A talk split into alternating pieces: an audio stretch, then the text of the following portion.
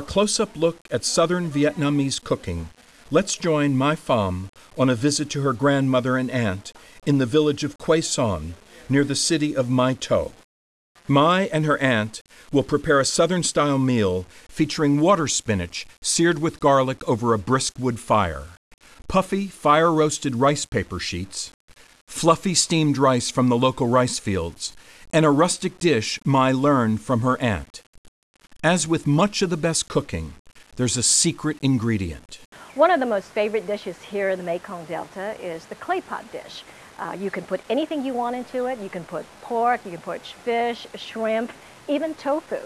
And what you do is you cook it very slowly in a very special clay pot dish, simmer it for 30 minutes, one hour, you know, what have you, and you have the most delicious dish. Now I'm going to finish this dish by garnishing it with some cilantro. I'm going to put some cilantro in here, and then I'm going to put in some chili peppers. That's wonderful. With the work done, it's time to gather around the table to celebrate Mai's return and enjoy this everyday meal from the Mekong Delta.